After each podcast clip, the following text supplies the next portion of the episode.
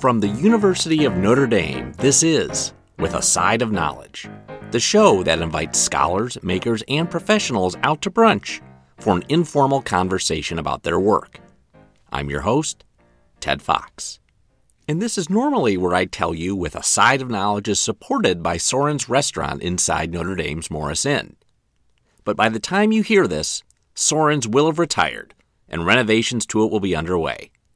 When they're completed, we'll return to the new Rohr's restaurant at the Morris Inn and pick up right where we left off.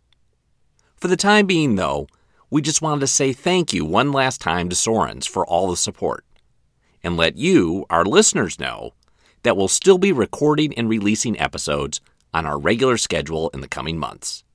And when we're not recording, you can always find us on Twitter and now Instagram too.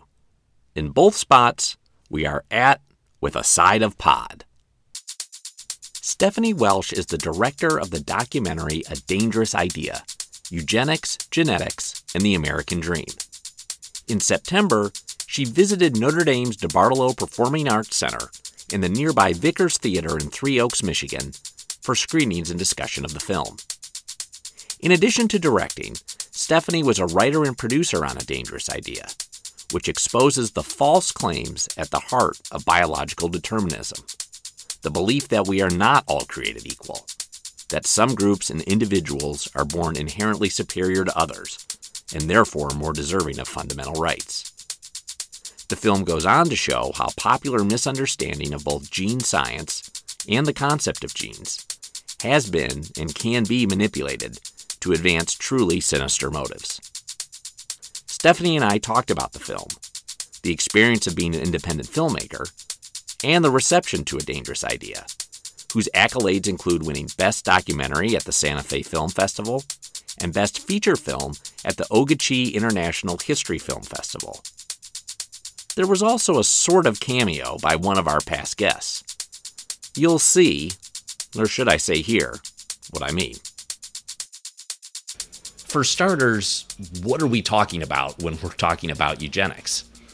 Yes, well, we come we come at the eugenics concept um, through this. It's an old word, and it means good birth or well birth, depending on how you want to read it, and it means you know changing reproduction basically intervening in reproduction in one way or another to improve the human population. That's the idea, at least.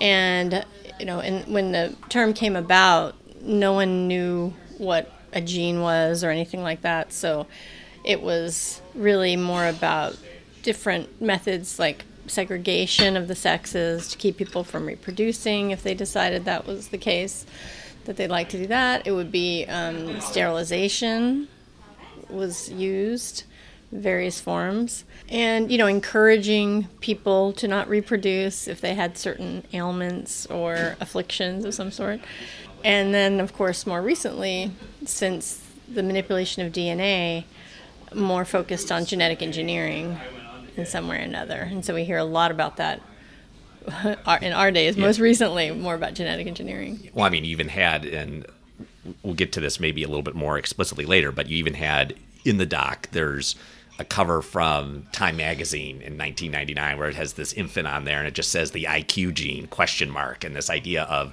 oh could it just be as simple as you're wired to be smart um, so I, what you're describing there with eugenics I think for anyone should immediately start setting off red flags of something kind of sinister whether it's I, I, think from whatever kind of tradition you come from, if you come from the tradition that we're all children of God, or the U.S. tradition of we're all you know we're all created equal, or even just kind of this basic humanism of valuing individual dignity and worth. But someone wanting to make this argument that certain kinds of people are better, smarter, destined to succeed, whatever, based on their genetic makeup, would say, well, it's science, it's in their genes. What can you tell us about the ways that legitimate science has been manipulated misused or even just misunderstood by people along these lines over the last? it seems like over the last 50 to 100 years in particular Yes, and our research, you know, we, we researched this for so many years, and over and over and over again, the theme that came through, in my view, is that it always seems to be people who are on top of the world as far as they're concerned that somehow find a way to justify that, right? So it's very rare that, let's say, um, if you're looking at racial issues around IQ, which has so many so many problems we could talk about and assumptions that are not that are not proven. Right. Uh, but just let's say that people are trying to prove that uh, white people are smarter than black people. Pretty simple approach that a lot of people take, and they go in there supposedly objective, but they've never found the opposite. And so they say, "Well, there you Right. go. You know, da, da, da, it must be true." And yeah, so really, it's it's a way to justify inequality and justify the power and to hold on to that power. You know, and I think IQ tests in general, as an example, have served that purpose in a way that eventually got tied to genetics. Originally, the IQ test wasn't about a, a fixed kind of intelligence at all. Binet, who came up with the test, originally used it to measure uh, how young people were doing in school and to find find out where they were failing a little bit and to say, okay, well, we need to boost that and help them. It wasn't about they he would have fought very much against this idea that there's a fixed intelligence that can't be changed. So so over and over again, I think that's what we found is that you know most recently genetics. In the old days, it was other other biological determinism has been used to justify inequality. Because there's really no other way to justify inequality, you know. You can say, well, we can say, well, we're all, all born equal, and they say, well, we're not. And usually, you know, people will jump in will say, well, if you're taller, you can play basketball. If you're shorter, you know, or, or this or that. And they come up with these sort of simplistic ways of talking about inequality. But we're saying truly, like, valued. You know, we have we have equal value. We have we should have equal opportunities and things like that. And they and the only argument is to say that no, you don't because it's genetic. Otherwise, you have you would have to admit, well, let's change the conditions of our environment, of our social structures to make things more equal. So that's where the where the Or- conflict or at the always very- comes. Or I guess, or at the least, be very honest with yourself of what you're doing and say Yes. we're choosing to privilege this other group just because we've decided that's what we're going to do. and they found when they've done that, that's a very unpopular thing, and they Yeah. usually get tossed Yeah. out. You know, so it's a little tough to to maintain. So the, a lot of money, a lot of effort, and um, you know, energy has been put into this paradigm that we're going up against with our film. So. I, I mean, one thing, and if I understood it correctly, and, you know, you neither you nor I are scientists or molecular biologists, and, and, and you talk to people like that in the film. But one thing that really st- stuck with me was this idea, even that when we talk about genes and what we're saying, that scientists don't really even completely agree what what a gene itself is. I mean, that there's some we we can talk a, a minute about the the Human Genome Project was which was really important in and of itself for you know cataloging the, the human genome, but the idea was oh we're going to be able to identify what a gene is and then that's how we can kind of tie these traits together. But these scientists are saying look like if you really press us on the definition of what a gene is we have a really hard time telling you what that is You know, it, it's a great moment in the film. And when we came across this on the genome.gov website, which it might still be on there, if people want to check it out, um, we were just very surprised at how honest they were about the conflict around the word. Some people say well, it's like art. You know, it depends on your interpretation. Some people say it's going to be an argument forever about what a gene is. You know, when it, and we, we really go through in detail in the film the trajectory of the concept, which we, we were very careful in the film. I think we failed in one point that I'd love to go in and change. we were very careful about saying gene concept because we argue that it isn't only a concept from the very beginning of its, you know, it was initially constructed, this idea um, around Mendel, all the way to today, there's still no proof that there is this discrete unit of heredity. That's how they were looking at it originally, you know. And so it evolved over time. And of course, that's science. You know, science should be able to change and evolve. And that's our argument. We're a very pro science film.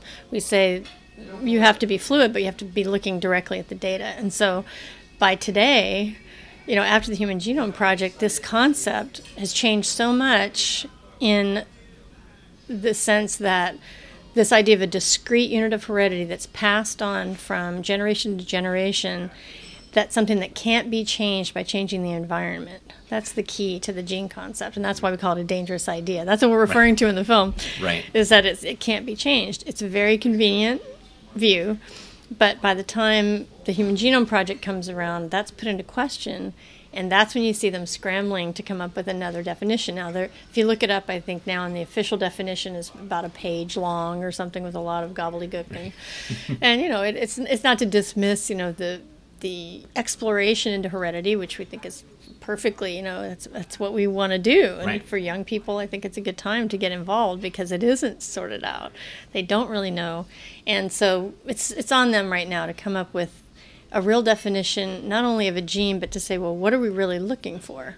You know, heredity is so complex and dynamic, as is development, that the role of DNA that they identified as this discrete unit of heredity that they were looking for can't hold anymore. So we argue that it's a lot more complicated than they say even today. Um, a lot of people in the field will admit that, or not only admit it, but share that because they believe it.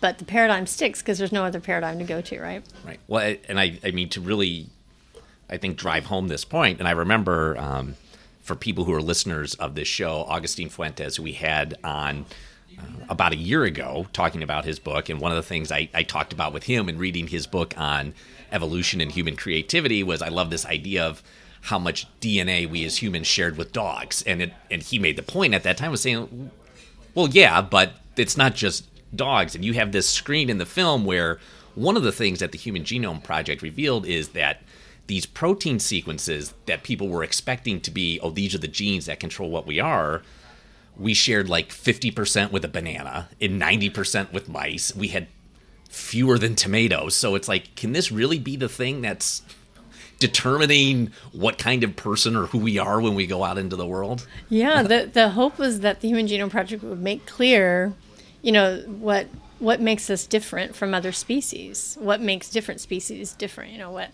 and that's where the specificity comes in right? Species and the specific what makes us different. And yeah i think what was most surprising to me is the when you see these these facts emerging so you know not only do we have the same number of genes as a housefly basically like you're saying those sequences many of the sequences are the same as so many species. You really can't a banana you know? It's really so it's right. all contextual and that's one one of the reasons that genetic engineering has really failed. If you look at the promises from the its inception in '72 with recombinant DNA to today, you know, aren't we would argue that that those sequences can't just be plucked out of one species and dropped into another in a different context. You know, it means something different. That little piece of DNA, and as we also talk about in the film, Evelyn Fox Keller is fantastic on this you know, DNA is inert. It's an inert molecule. It's not a living thing, you know, when you look at it that way. So it's an inert molecule that's in a living system that all of these other elements are working on. You know, so there it's a very fundamental part of our heredity, there's no doubt about it, but there's no evidence after all of this, you know, hype, I would call it, over the last especially around genetic engineering and the commercial side of things but even so, even the basic science, there's there's no evidence that DNA is the end all be all determiner, because you use that word of heredity. So it's very fascinating. I think this leads naturally into, and I can't remember, and you, will, I'm sure you will remember the person who said this. There was someone in your doc, and it, it was on that exact point of that. No one's trying to say that DNA and something like what the Human Genome Project did isn't critically important to understanding human biology, but the point seemed to be, and one of your interviewees made it this way, that it's not the orchestra leader in in the story of who we are and what we'll become. It's more, it's one piece of the puzzle with lots of other things. Or if I could labor the metaphor even further, it's one piece in a complicated symphony. It's not, mm-hmm. this isn't kind of the, okay, this is the thing that's determining everything else that's following along behind it. Exactly. It's not conducting anything, you know, and, and the code, I mean, all of it, it's fascinating when we look back at all of the language that's been used over the century to describe the gene and then DNA, of course, you know, the double helix, how could you not think that that is the end all be all gene. It's such a beautiful shape when they finally got the molecular structure, and that's why James Watson and Francis Crick were heroes and everything. And you know, it's all very good science in terms of that technical work and reductionist work, which we need to do. And DNA exists. You know, obviously, we're not saying it doesn't exist, but it has been you know the language that's you know I, I, we put some of that in the film and i just wish we could have put all of it we would have you know bored the audience probably with so many images and magazine covers you know revering it as basically religious sim, sim, symbols you know?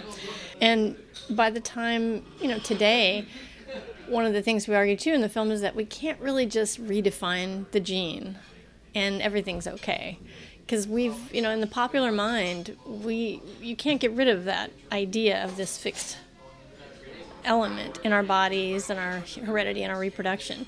And dna itself has such a because of that hype over these decades it's really it's stuck in our minds that way. Well I, I was talking with my my wife about this last night just talking about doing this interview today and even just that idea of walking up to a person on the street and it's like oh, I, I, I get like I'm smart because my dad was like I get that from my dad. Like he was smart, I'm smart. So just that kind of idea of well, no, there's probably more than just you or your dad's son or your dad's daughter that goes into having made you an intelligent 25 year old or whatever you are today.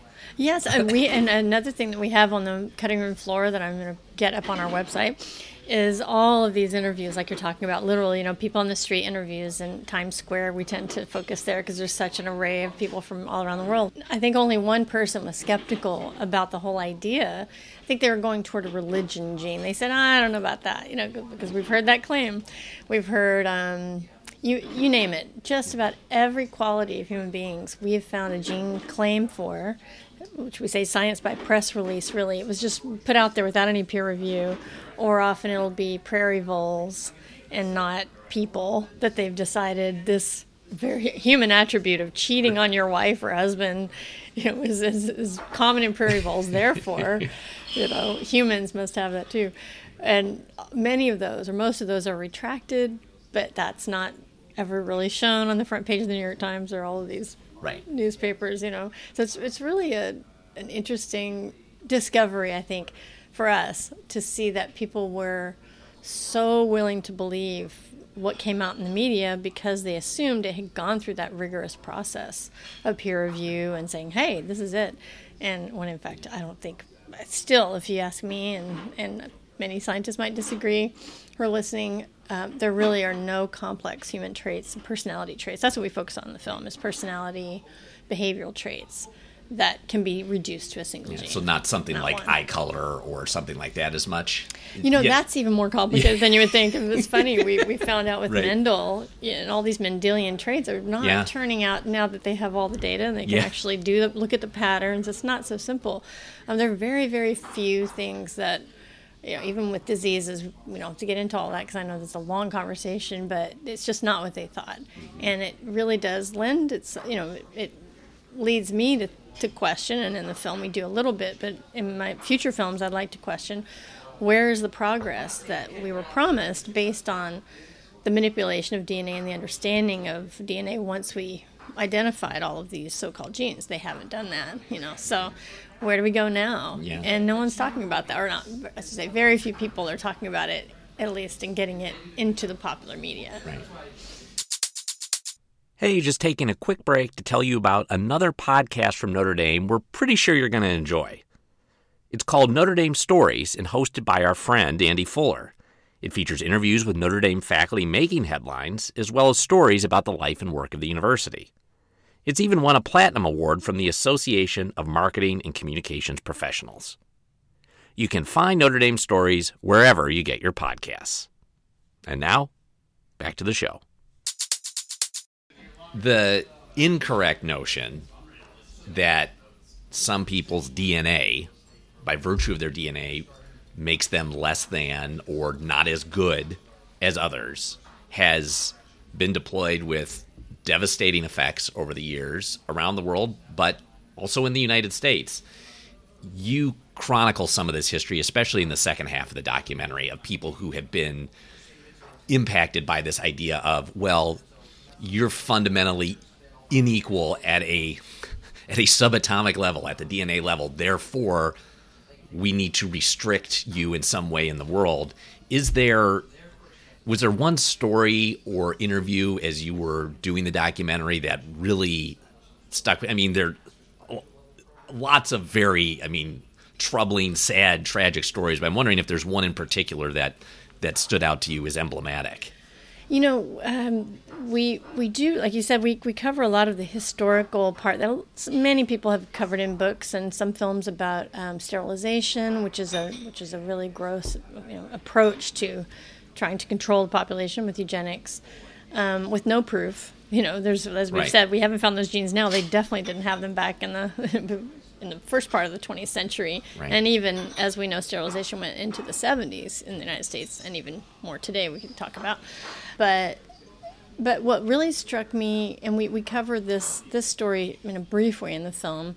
I would have liked to have extended it. Is Stephen Thomas, who's a young man. Well, he's a young man now, but he was a, a very small toddler when he was poisoned by lead paint chips. He had you know been exposed to lead paint, which the CDC now says is that you know any exposure is toxic and, and not should not happen. Um, he had to get chelation therapy. He went through a terrible time and has developmental disabilities as a result. And the mother of Stephen Thomas decided that she wanted to hold the lead pigment industry accountable for what had happened to her child and what she knew was happening to children around the country and around the world, of course. And in that state, in Wisconsin, um, at the time, they could actually hold the entire industry accountable because of laws that had been passed that said you don't have to trace the exact source of the lead for it to to to bring it to court and to blame you know to hold these people accountable. So they did that and so Stephen Thomas and his family were facing off with the lead pigment industry and a bunch of different companies people would be familiar with.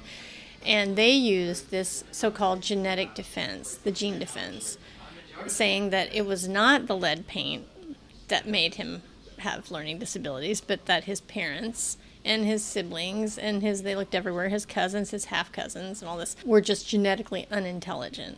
And that, that that was the problem with Stephen. And they looked at report cards, they did this I mean spent a lot of money. And we show one of these so called experts who testify on behalf of the industry and it's shocking. And that, I think I was just surprised that this sort of after we'd been doing all the research about history that anything like this was happening today. And, you know, they won the case, and they'll see that in the film. Stephen Thomas lost to this, and, and the lawyers were very convinced that the jury bought into this gene idea, which they spent a lot of time pushing. And so that was a big red flag for us because you, you can have no evidence of this. You know, as we point out, there is no evidence, so therefore we shouldn't be pushing it. But of course, you don't need the evidence because people are so willing to believe it. We've been told it's true. We learned about it in school, and um, and so that was yeah, that was one of the most moving stories. And he's had a lot of trouble, you know, since then. He hasn't gotten the kind of care he would need, and that's what they were suing for him to be able to have the kind of care about learning and, just in general. And it's really sad. I think if I can pivot to a, a happier, happier topic, um, as someone who creates a thing in this form of, of this podcast, I'm always really interested in talking process with people in creative fields. And you're an independent filmmaker, and you you're you're doing this doc. How does this how does this whole thing come about? How does the process work from kind of germinating on the idea to creating it to trying to get it into film festivals all those because it's i mean it i'm sure it's people in creative fields it tends to be a passion but it's also i mean it's a lot of it's not a point a to point b. It's about speaking of things where there's lots of things at play. Um, it, it seems like a complicated process. Yes, I, you know, I was um, trained in film and uh, back in school, back in the ways ago, a while ago, and was very discouraged at the time that film in and of itself was going to be a viable uh, career for me, um, and got into radio, which I love. And then when video came along and it became a lot easier to technically to pull off a documentary, I dove into it, and I still do radio as well. But it was a real difficult process in this case. This topic was so involved and so, I mean, it's history and science and politics and all these things that we had to try to weave together in an entertaining way right. to be able to get, right. you know, what we were trying to get across and to, to challenge this paradigm. And it was tough. We had partners. I think in this case, we were very lucky because from the beginning, when I pitched this project, we had a lot of support from a small group of people and we ushered it took us a long time to get to this point where we focused on the social part of uh, genetics and everything and looking at, at it from a social point of view versus something in agriculture or medicine which we had started with originally ended up here. And so that i mean it was archival research you know editing re-editing getting new interviews versus a lot of people who were probably much more prepared and organized before they launch into a film. So, so we were probably an anomaly in that sense. It took us 10 years, more than 10 years, 15 years almost. But it was worth it, and it was a real team effort. I mean, you know, we had, I think that was the other thing, is we had a team of people who were really working together.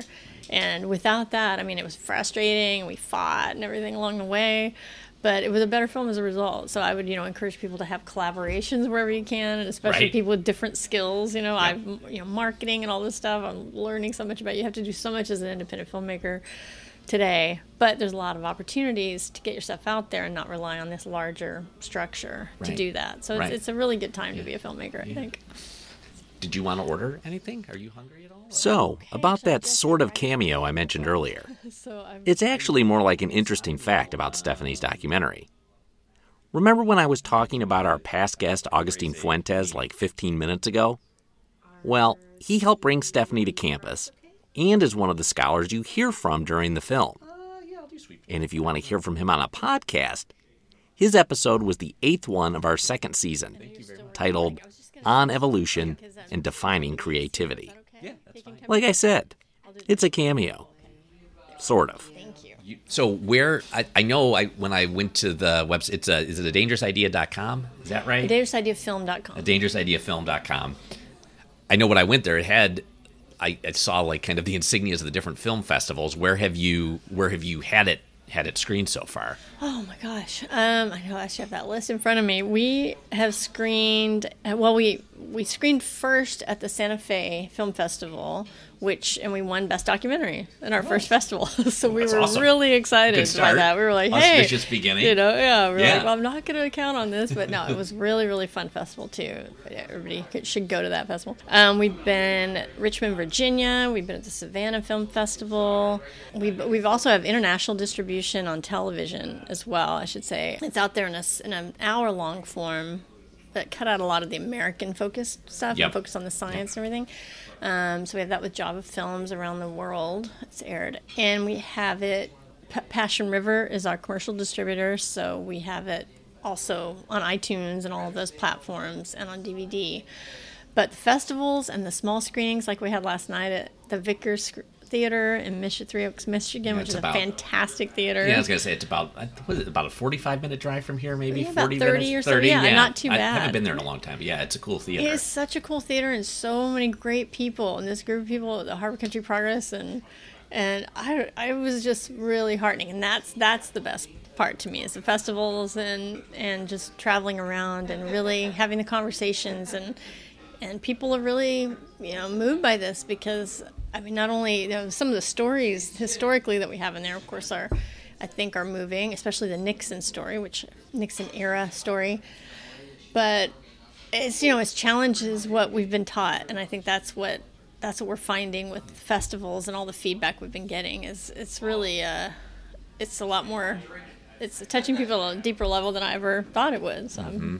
I was going to ask you that. I mean, obviously, best documentary award is have has reception been generally generally positive when you've when you've screened it and the people you've had a chance to talk to? Yes, yeah. yes, we've you know we always have different questions that are really challenging, which are fun. You know, conversations and some people say, "Hey, wait a minute, you went too far on this, and what about that?" And so we have this great, great conversation. Yeah, I think overall we haven't had anybody say this is garbage or this you, is fake news. Or did, did, I mean, do you have? Do you have? I always I hate asking people favorite, most, whatever, because I always find that really hard. But is there a, a particularly memorable kind of interaction that you've had from being out and in screening it for people and actually being able to see people? I imagine that it, as a as a filmmaker, that's got to be really interesting, especially in a festival environment, or I mean, even like what you're doing at the Vickers last night, because you kind of see people reacting to it in real time, which I imagine is both really cool and kind of terrifying at the same time. Yeah, it's always nerve wracking. It's like, wait, I thought that was funny, yeah. but they didn't think it was funny or something. And yeah, yeah I mean, uh, yeah, last night too was great. People were laughing at all the places that I hope they would. What's moved me a lot are people who feel, who have told me that they feel you know, that this is a continuation of the efforts toward making this country more equal, you know, and that, that they feel that this is a contribution to that. And that, that really moves me to hear that because that was our intention, you know, when we, when we you know, a lot of people are cynical about the American dream, which Van Jones mentions in the end, and, and that's something we wanted to be sure to approach. Like, okay, well, what is this dream? If people, it was a challenge. The film is a challenge, especially to progressives or people, anyone, everybody who believes that that we're all created equal. And if you if you be, believe that tenet of this country, you can't believe in genetic determinism. Right. They're they're diametrically opposed, right. And that was why we decided that the American dream should be that frame because there's just really no other simpler way to make this clear. And so when people have come up and said this is a contribution to really, uh, you know, saying that we can actually, there's there's nothing in our biology that's stopping us from having a more equal world. And of course, you know, everyone's different, and that's the beauty of of this country and around the world and human beings in general. We're we're unique, and at the same time, we all have equal value and so that's that's the heartening part so far. Yeah, that's I mean that's a, a great message, and I think one that um, yeah, it, it's a challenge to everyone and one that everyone needs to hear. So, and I think that's a great way to end. The film is a dangerous idea: eugenics, genetics, and the American dream, which we were just talking about. Stephanie Welch is the director and producer. Thank you so much for making time for the show. Thank you so much for having me. With a Side of Knowledge is a production of the Office of the Provost at the University of Notre Dame with support from Sorin's Restaurant. Our website is provost.nd.edu slash podcast.